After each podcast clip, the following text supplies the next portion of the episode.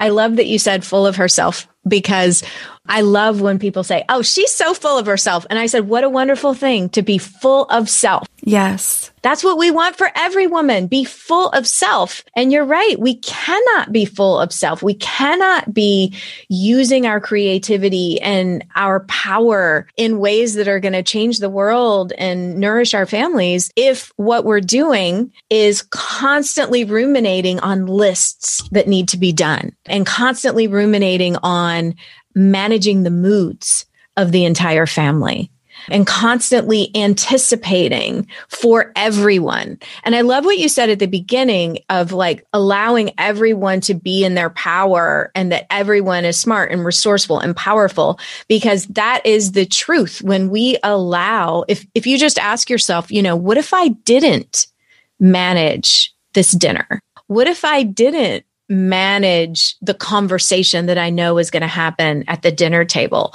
What if I just allowed things to unfold and trust that people can manage themselves and find their way? Mm-hmm. Welcome to the Revelation Project podcast. I'm Monica Rogers, and this podcast is intended to disrupt the trance of unworthiness and to guide women to remember and reveal the truth of who we are. We say that life is a revelation project, and what gets revealed gets healed.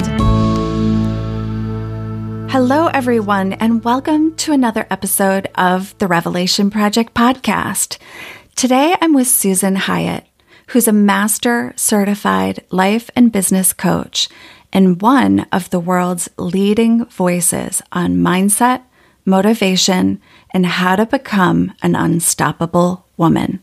She's also the number one best-selling author and TEDx speaker, founder of the University for Life Coach Training, and the founder of BARE, a trademarked process that helps women shed body image issues, stop dieting, and treat their bodies with love and respect, leading to huge mental and physical health breakthroughs. Join me in welcoming Susan. Hi, Susan. Hi. Thank you for having me. Oh, I'm so happy to have you. And I love this subject that we're about to talk about today because I, it was such a revelation for me to learn about invisible labor. Mm. And the reason I love talking about invisible labor so much is because obviously this is the revelation project where what gets revealed gets healed. And I think that as women, when we are consumed with all of this invisible labor, which is emotional and otherwise, we tend to continue to perpetuate this pattern of exhaustion and not enoughness, which for me is so much a part of the trance of unworthiness.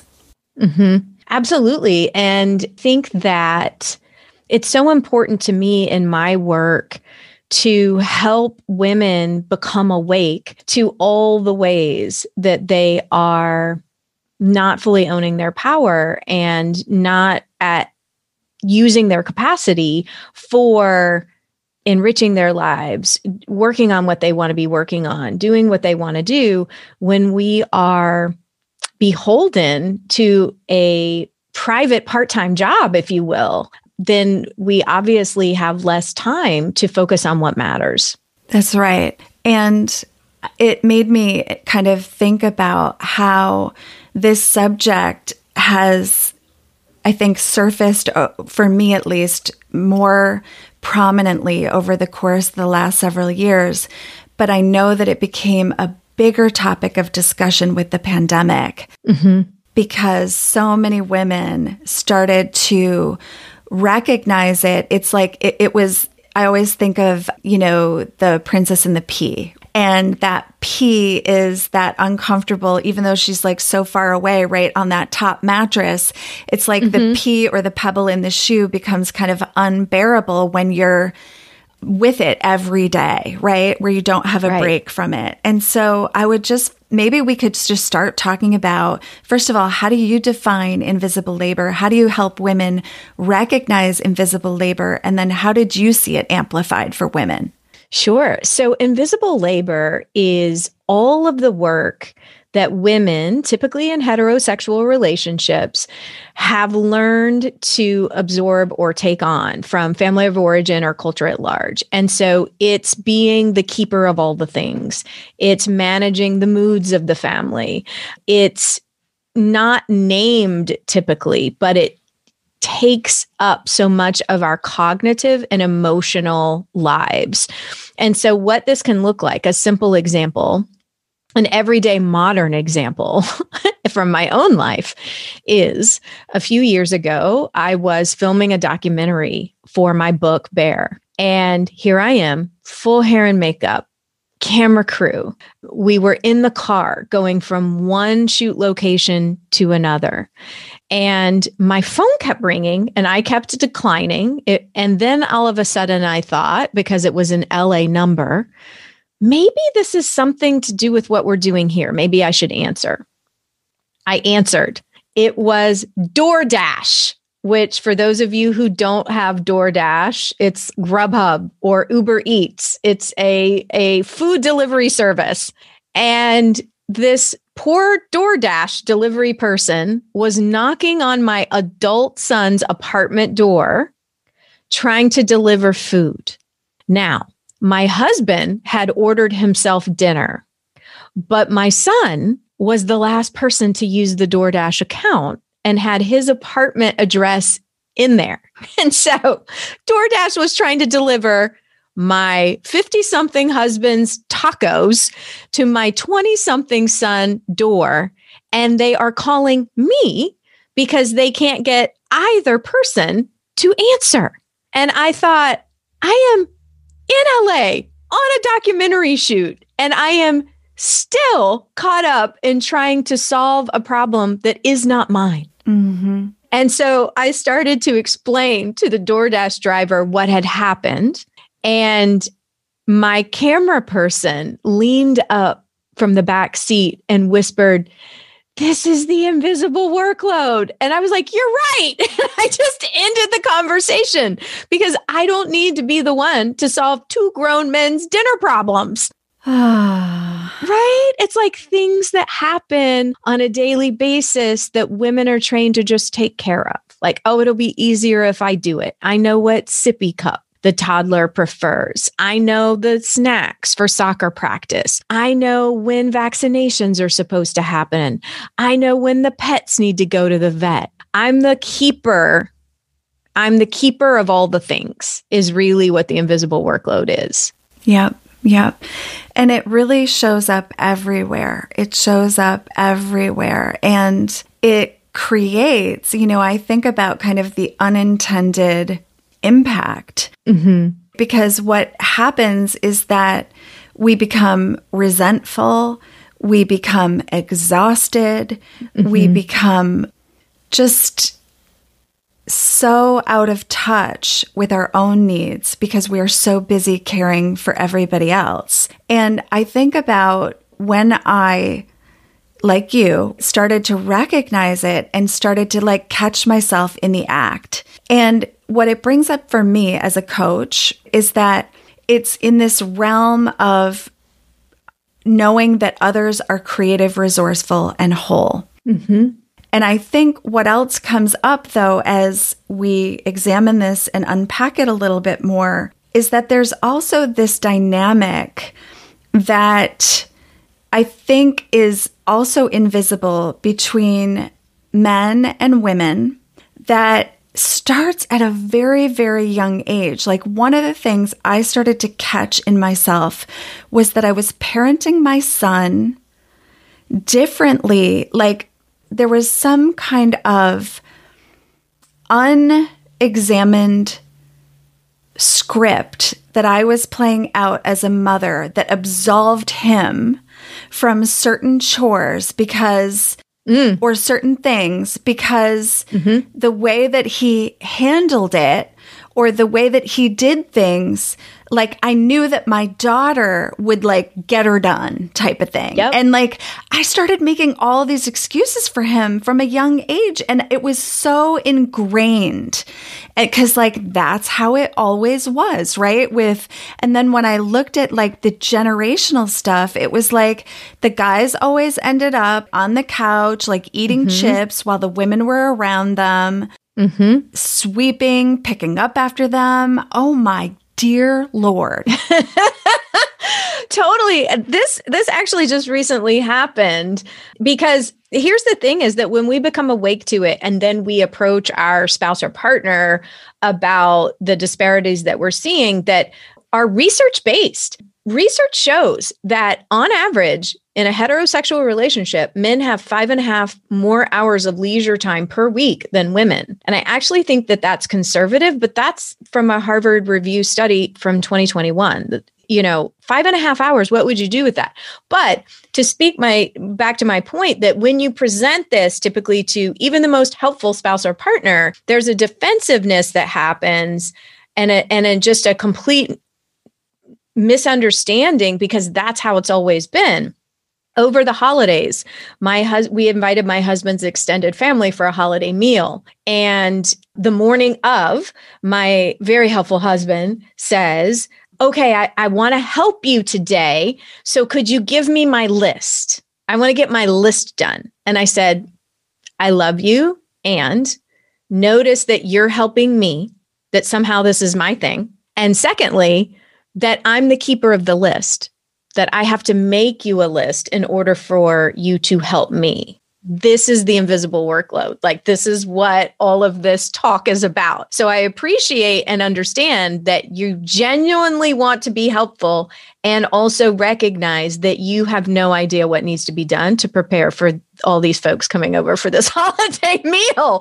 And so, I teach this for a living and I'm still educating my husband of 28 years that no one is saying that you're waking up today trying to keep me down. What we're saying is that this is a system of patriarchy that hurts all of us. It's not a gender, it's a system.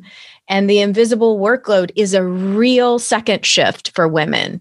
And in order for us to change things, we have to be able to talk about them and shine light on it.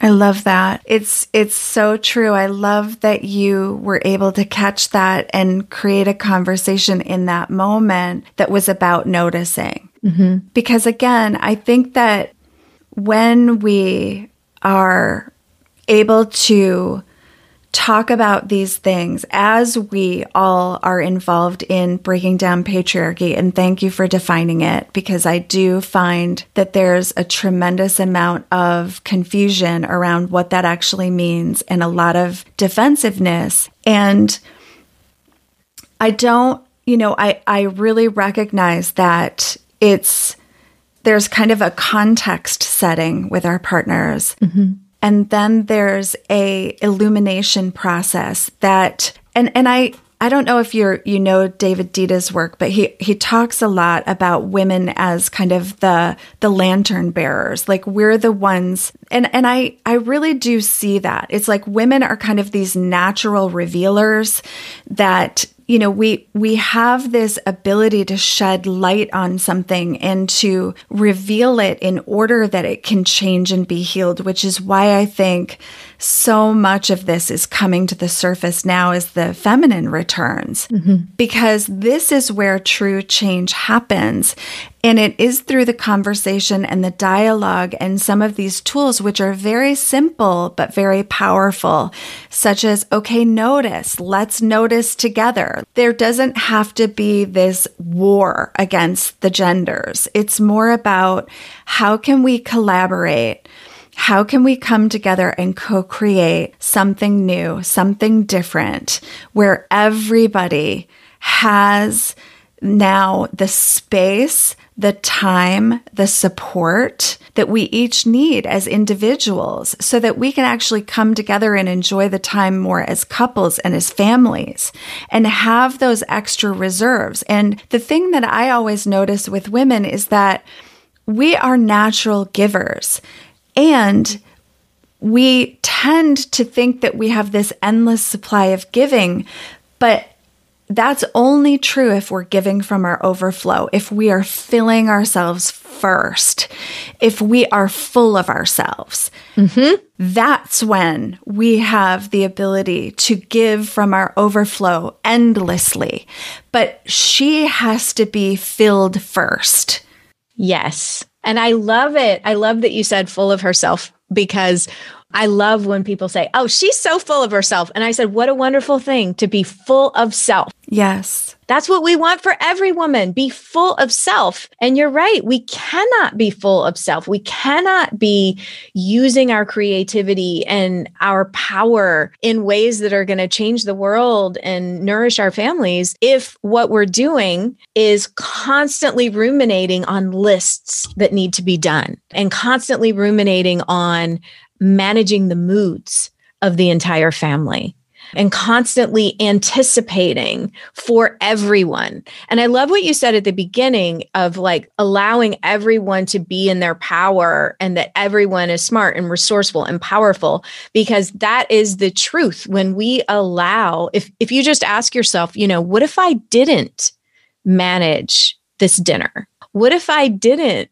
manage the conversation that I know is going to happen at the dinner table? What if I just allowed things to unfold and trust that people can manage themselves and find their way?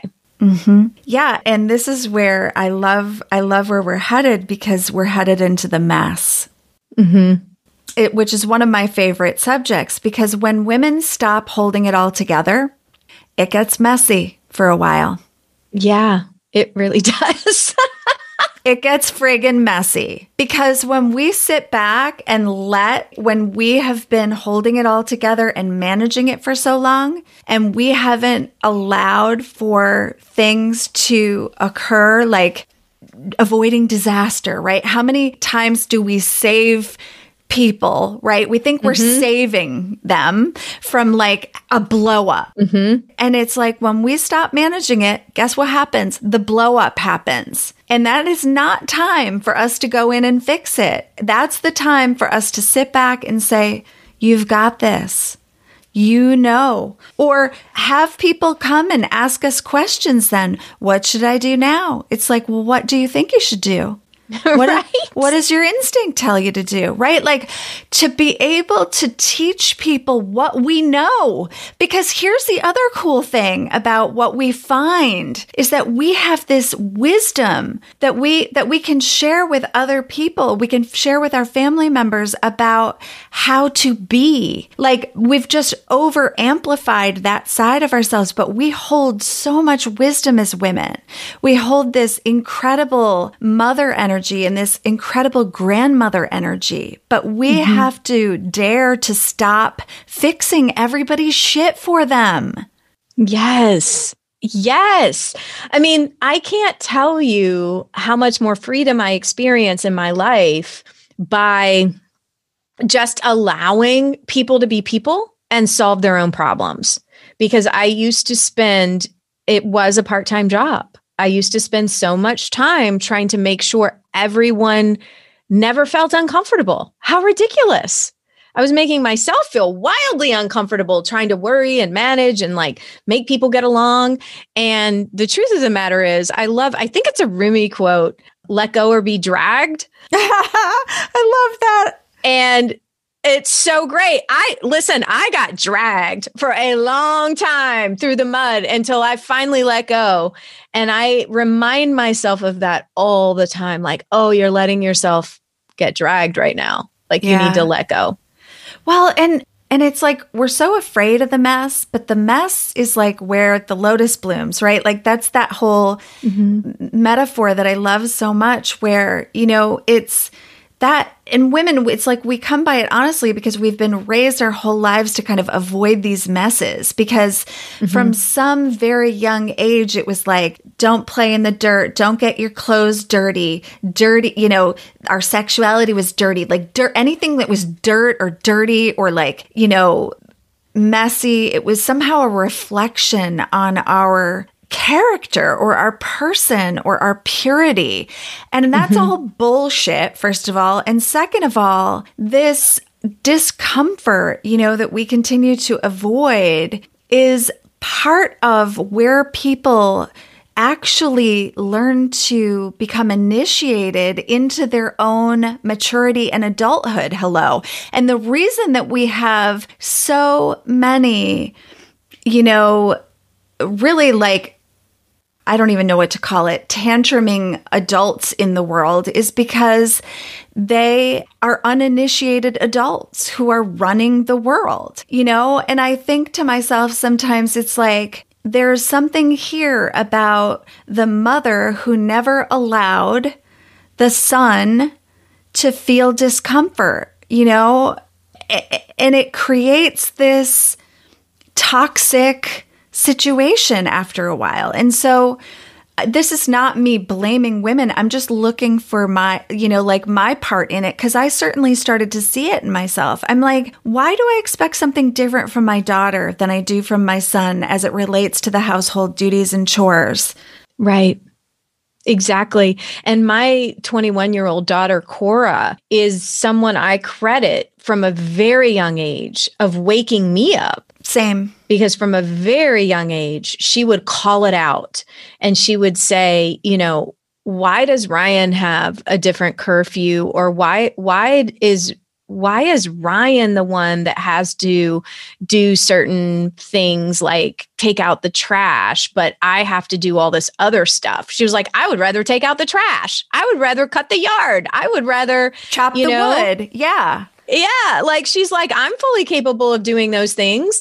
And it, it is, I have so much confidence in Gen Z with taking the awareness. I think that us Gen Xers have have illuminated being mm-hmm, lanterns and mm-hmm. the, and they're like oh yeah well guess what like they're they now are we're going to integrate it and put it into action. Yeah. Yes, like we're not just going to talk about it, we're going to be about it. So I do think it's interesting to become awake to like you're saying all the ways that we were raised to do it, bought into it and are continuing the pattern. And so I mean I see it I see it all the time in my own life and I'm constantly searching for them so I can share them because often when I'm talking about the invisible workload and the leisure gap, women will say, "Oh, but not not in my house because my husband cooks or my husband picks the kids up or my husband." I'm like, "Listen, I'm not saying your husband isn't wonderful and helpful. I'm saying and yet I, you know, can sh- show you. Give me 10 minutes and I can point out some ways in which you are probably carrying a cognitive and emotional burden that he is not. And oh, what were you going to say? Well, I was just going to say, Susan, go into that more deeply because this is where I think it is so helpful, right? For us to illuminate some of these ways that that's like it's hiding in plain sight. Yeah, it's totally hiding in plain sight. So, one of the examples that I always use is, you know, who is the who is the if you have children, who is the first point of contact with the school? Mm-hmm. Who's the emergency contact? And so, my 23 year old son Ryan, I have so many Ryan stories, and he would like royalties at this point. But when I was raising Ryan, yeah, he was very out of the box, not a great fit for a traditional classroom setting. And up until, I mean, up until high school, when I allowed him to do some online school, I mean, it was a mess. And teachers had me on speed dial. And up until the fifth grade, I was the main point of contact. So I would be going about my day you know, running my company, doing all the things that I do and fielding calls from teachers. Some sometimes they're just wanting suggestions on how to work with him. Other times it was a school principal saying, "Come pick him up." And by the time he was in the 5th grade, I said to my husband, "I'm changing the first point of contact at the school to you." And because not only was I doing things, right? Like getting the call, coming up with solutions, or picking him up or whatever it might be. I was thinking about it all day long because it was disrupting my day. And so when you think about if you're a parent, all the ways like if there's a school lunch missing, if there's an IOU in the cafeteria, if there's an after school thing happening, if there's a costume day, you know, who's handling those kinds of things? And are you ruminating on, you know, what's happening with them? Do they have someone to sit with? What if they're sick? You know, all of those things we tend to we tend to take the lead on. And it wasn't until I changed that point of contact at the school and Scott Hyatt started getting those calls that he was like, whoa. And I remember him coming home being like, I, I have appointments. Yeah. So really? do I. Yeah. He was like, I have appointments. And I'm like, and he's like, you know, overwhelmed by it. And I'm like, yeah. Mm, yeah. You're going to have to sort that out. Yeah. I feel you. Mm-hmm. I've done it for years. Now it's your turn, sir. okay. Oh, it was so good. I know I'm trying not to gloat. So now what I want to talk about is value because I think there's a lot of women out there that it's like we never really love to admit the scorekeeping, right? But there is a way that we tend to place more value on his time if he's the breadwinner. Mm-hmm. And it's really interesting because there's, it gets into some of these conversations about agreements and renegotiating agreements mm-hmm. and how none of us, when we get into, and this doesn't just happen in the parenting world, it happens if, if you don't have children and by the way you're just in the corporate world and you've been raised to be this way it's it can be with the men in your office it can be yep. it can even be with your girlfriends let's face it. Like i i want to go back and raise my hand and say as the daughter of an alcoholic father, we had a very alcoholic, very codependent way of growing up. And it wasn't until, again, those roles were illuminated that I got to see that there's very helpful ways to look at the roles of the dynamics in a family system that keep that system intact. And it's only when the person stops refusing to do the role that the, that system starts to become destabilized and eventually fall, you know, fall, can fall apart or, you know, s- some other dynamic gets put in place.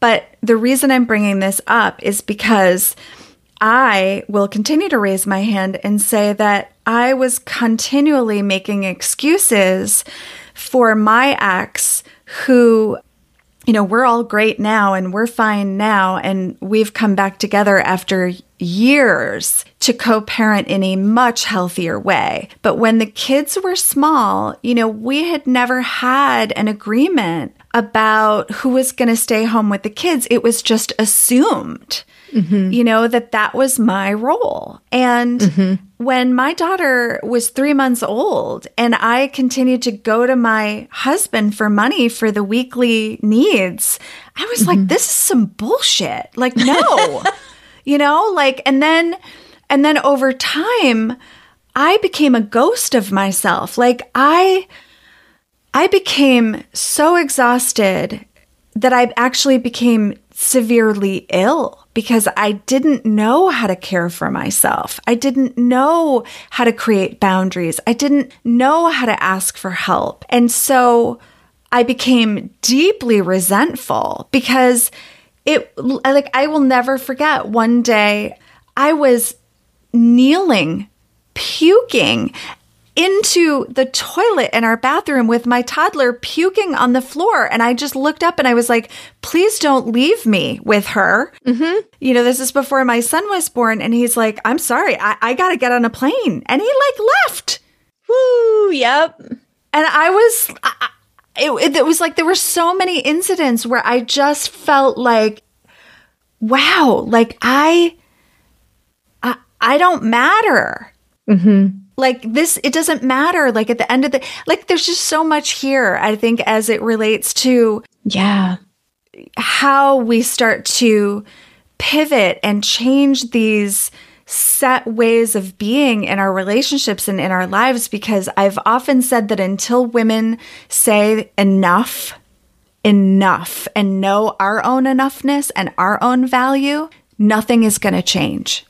It's so true. And your example is such a vivid, good one because it is like, so I I stayed at home with my children when for a few years when they were babies and and I've ha- and I had an a, you know sort of a a realization that I did it because I thought that's what a good quote unquote good mom did and then woke up to the fact that me pretending to be some hybrid of Martha Stewart and Betty Crocker was like the end. Like I was like you, like I became a shell of myself and I re entered the workforce as a residential real estate agent.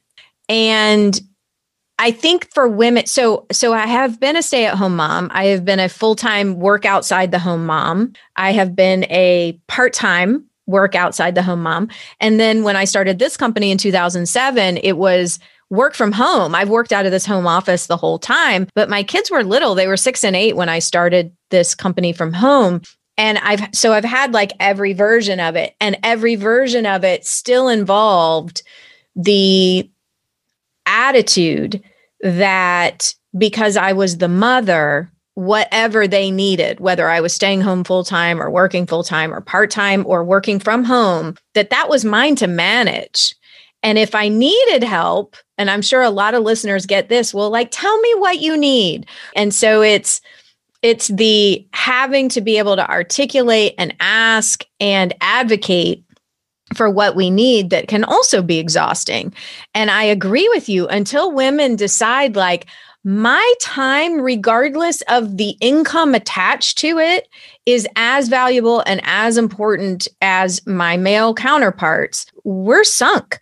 And, you know, my whole life's work is getting women to claim that and advocate for themselves and say, like, you know, hey, like my husband saying like I have appointments. Guess what? I do too. And then when the when the time came when the tide shifted in terms of uh, it didn't matter who was the primary breadwinner is is my ultimate point.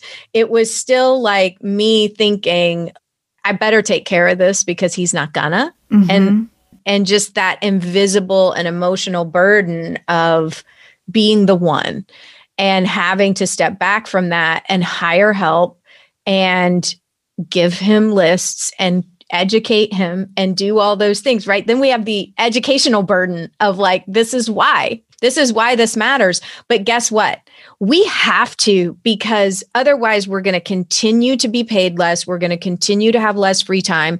Where if if we don't say like I am valuable and worthy and deserving of all these things, like no one will. Okay, right. And what it's also bringing up for me is what I heard myself say and what I hear a lot of women say, which is when it comes to actually going and investing in themselves or taking time for themselves on a retreat or something that actually does help them get nourished, have space, create spaciousness for themselves. It's like there's always this interesting dynamic of I gotta I gotta check with my husband and see if that's if if that'll work or or if there's always this sensitivity around money, mm-hmm. around taking that time away from the family. It is really hard for women to do it. Mm-hmm and and yet it takes doing it to actually get the value of it and then to keep doing it. Mm-hmm. it's such it's such a racket is what i want to say. It's such a such a racket. racket. And it has got to stop. And there's this way that it's like oh my gosh i couldn't imagine spending that kind of money on myself for a retreat. It's like why? Right he's doing it men do not ask. They like if they need to do a business trip or a guy's trip or whatever they they may say like does this mesh with the family calendar? But that's rare. They're like they book their thing and they're like by the way i'm going to be on this business trip these dates right? And so I absolutely hear this from women as well, whether it's a mastermind or a retreat or an event, doesn't matter. It's like one of the primary mental obstacles is let me check with my husband. Let me check and see if I'm allowed. This is basically the message. If I'm allowed to spend family money on myself or if I'm allowed to take time for myself. And I'm like, let me tell you something. Okay. Let me tell you. Yeah. you are you are making sure everybody else has an amazing summer camp experience and all these things and you get what do you get? You get to do your job in another location during the summer if y'all take a vacation. No. Uh-uh. It it is it is absolutely maddening. Absolutely maddening. It's maddening. And when you really, really get how maddening it is, you're like, what am I doing? Yeah, why am I asking permission? Yeah. This I I get as like we deserve a, a percentage of that family income. Like, doesn't matter. You don't have to earn it. You deserve it. You deserve it. Your kids get, I'm always joking, particularly when it's a summertime thing I'm selling. And I'm like, oh, oh, let me get this straight. So and so's going to riding camp and dance camp and Broadway camp and all these things. And you, you're not deserving of that? Yeah. You don't get to have that? Why not? Yeah. Because I want to add to the deserving thing uh, just the way you are. Yeah. Just the way you are. Like that, that literally, like you deserve everything for exactly how you are without needing to be perfect, without needing to earn it, without having to do a thing different than anything that you've ever done. You deserve it just because of the way that you are. Because if you're listening to this, uh, here's what I am going to guarantee you are already a natural giver. You are already incredibly generous. You are already deeply loving. Mm. You are considerate. You care about other people. You wouldn't freaking be listening to this if you didn't. You, and even if you weren't, you would still deserve it. right. Because you're alive and you're here. And you are worth taking all the time and all the space and all the money you need.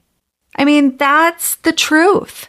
It's like it's it's such a powerful message, I think, for women to hear and to get. Just kind of creating some space to sit in that for a minute. Hmm. Yeah, what comes up for you, Suzette? I feel like I just went to church. I'm like, yes, amen. it's just, yeah. I do think that in addition to all the programming stuff we've talked about that part part of the point you're making is that part of that programming is that that we have to ask permission or we should ask for permission and then we also better have earned it. Like we better and your point is like you don't have to do anything or be anything other than who you are to be worthy of investing in yourself whether that's through dollars or time or consideration. And I spent way too many years trying to eat my way, drink my way out of uncomfortableness and being dissatisfied and feeling backburnered in my own life and the beautiful thing is that as soon as I started becoming awake to it and and learning how to acknowledge what I was feeling and really feel my feelings and really admit what I really really wanted, that's when the sky really started to open up for me.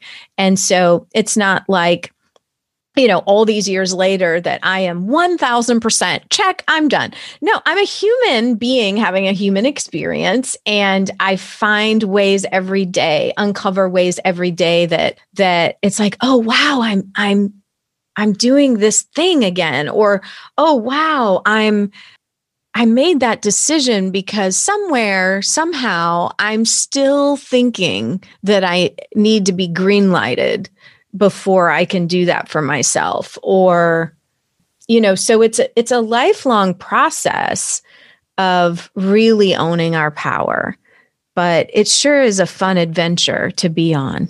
It is. And what you're pointing to which i love is is the numbing the hiding the suppressing. Mm-hmm. And what I often talk about is that when we're kind of hiding the truth of who we are through those practices, the universe is not actually vibrationally aligned with the truth of who we are because the true voice, you know, says, This is some bullshit. Or the true voice says, I'm feeling resentful right now. And here's what's really going on for me as you take off for this next business trip. Mm-hmm. Or here's what I'm noticing I've been suppressing. And as soon as, it, and what you said, which is so great, is like as soon as you started being true to you, that's when everything started to change. And it's not that it's not messy and uncomfortable, it is.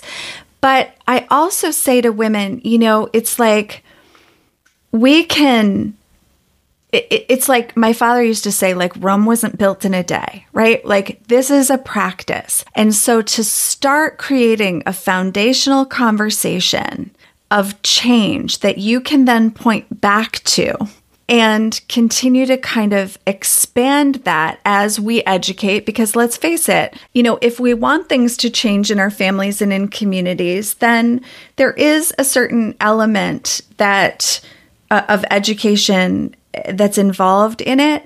And there's also a ton of resources that we can point our loved ones to and say, you know, if we're just not able to do it. It's like read a book, listen to this video, but this has got to change. And mm-hmm. you know, for a lot of you know, I I also go back to like we train the world how to be in relationship with us. And so we've got to retrain the world mm-hmm. to relate to us the way that we want to be treated.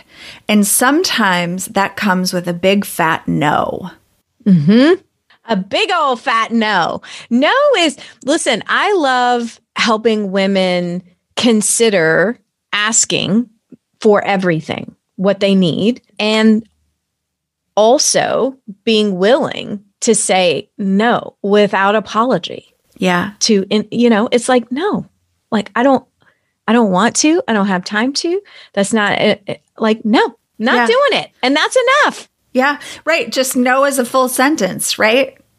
Yeah, not explaining away, not apologizing for having a boundary. Just like, no, I I really don't want to do that. Yeah. no, no, I'm not going to. Right. And there's so many great ways to say no. Mm-hmm. right? Yes. It's like it, it actually starts to be fun because every time I say no out there, it's a yes for me. Totally. Yeah, it's it's just I'm not and I think the older I get and the more practice I've had with saying no cuz I'm a recovering people pleaser as I think most women are. Me too. Yeah. That it's just become so much easier and I'm so proud of myself when I do it. Mm. Because I have had so much contrasting experience of saying yes to something I didn't want to do and how much pain that causes and how it just robs you of your time and energy and all those things too. So, you know, no is a great is a great antidote too. And also, I don't know. So, what I've been doing lately, I've in, in the invisible workload thing, I notice how many times a day my husband or son or daughter will ask me something like I'm their personal Alexa, Siri, or Google even things like my husband last night, I was laughing because I was sitting in the living room with him and he was like, What time is it?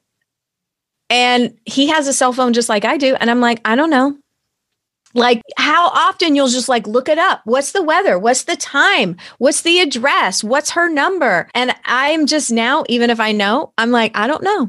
I like, I am not your personal secretary. And it's hilarious how often through the day we're asked to make decisions or give answers to things that other people are fully capable of doing. And so, no. And also, I don't know. Like a broken record around my house now. I don't know. Right. I think you have a weather app. or when somebody asks you, right? It's like, I don't know. Can you? right. Can I do, I don't know. Can you? It's just, it's, or or any question. Like I love answering questions with a question. It's like, should I blah blah blah? I don't I don't know. What do you think you should do? I don't have your answers. I know right. You have your answers. It's like we have to stop. We have to stop doing all that. Well, and it comes with advice, right? Which is is like nobody loves loves to I don't think anybody takes advice, you know? So it's like it's it's one of those funny things. It's like the more we can learn to ask people questions and empower other people to get to their answers, the better. Absolutely. So this has just been such a great conversation, Susan. I have loved my time with you. And of course, oh, thank you. Yeah, we I know there's so much more here and we will be sure of course to point our listeners to your resources because this is I mean part of why we wanted to reveal this conversation is this is some of your work in the world. And you know, for my listeners, Susan's work is phenomenal. And there's way more that, you know, it's like if you enjoyed today's conversation, it's just the tip of the iceberg. So we'll be sure oh, to you. put all of her resources in the in the show notes. And Susan, is there any place in particular you want to send them to learn more? Uh, well, there's two different places. I'm very active on Facebook and Instagram at Susan Hyatt. And then my website is shyatt.com um, I would just be delighted if people want to learn more. You know, come hang out with me on social media. It'll be fun. Awesome. Okay. And for our listeners, until next time, more to be revealed. We hope you enjoyed this episode. For more information, please visit us at jointherevelation.com and be sure to download our free gift, subscribe to our mailing list, or leave us a review on iTunes. We thank you for your generous listening. And as always, more to be revealed.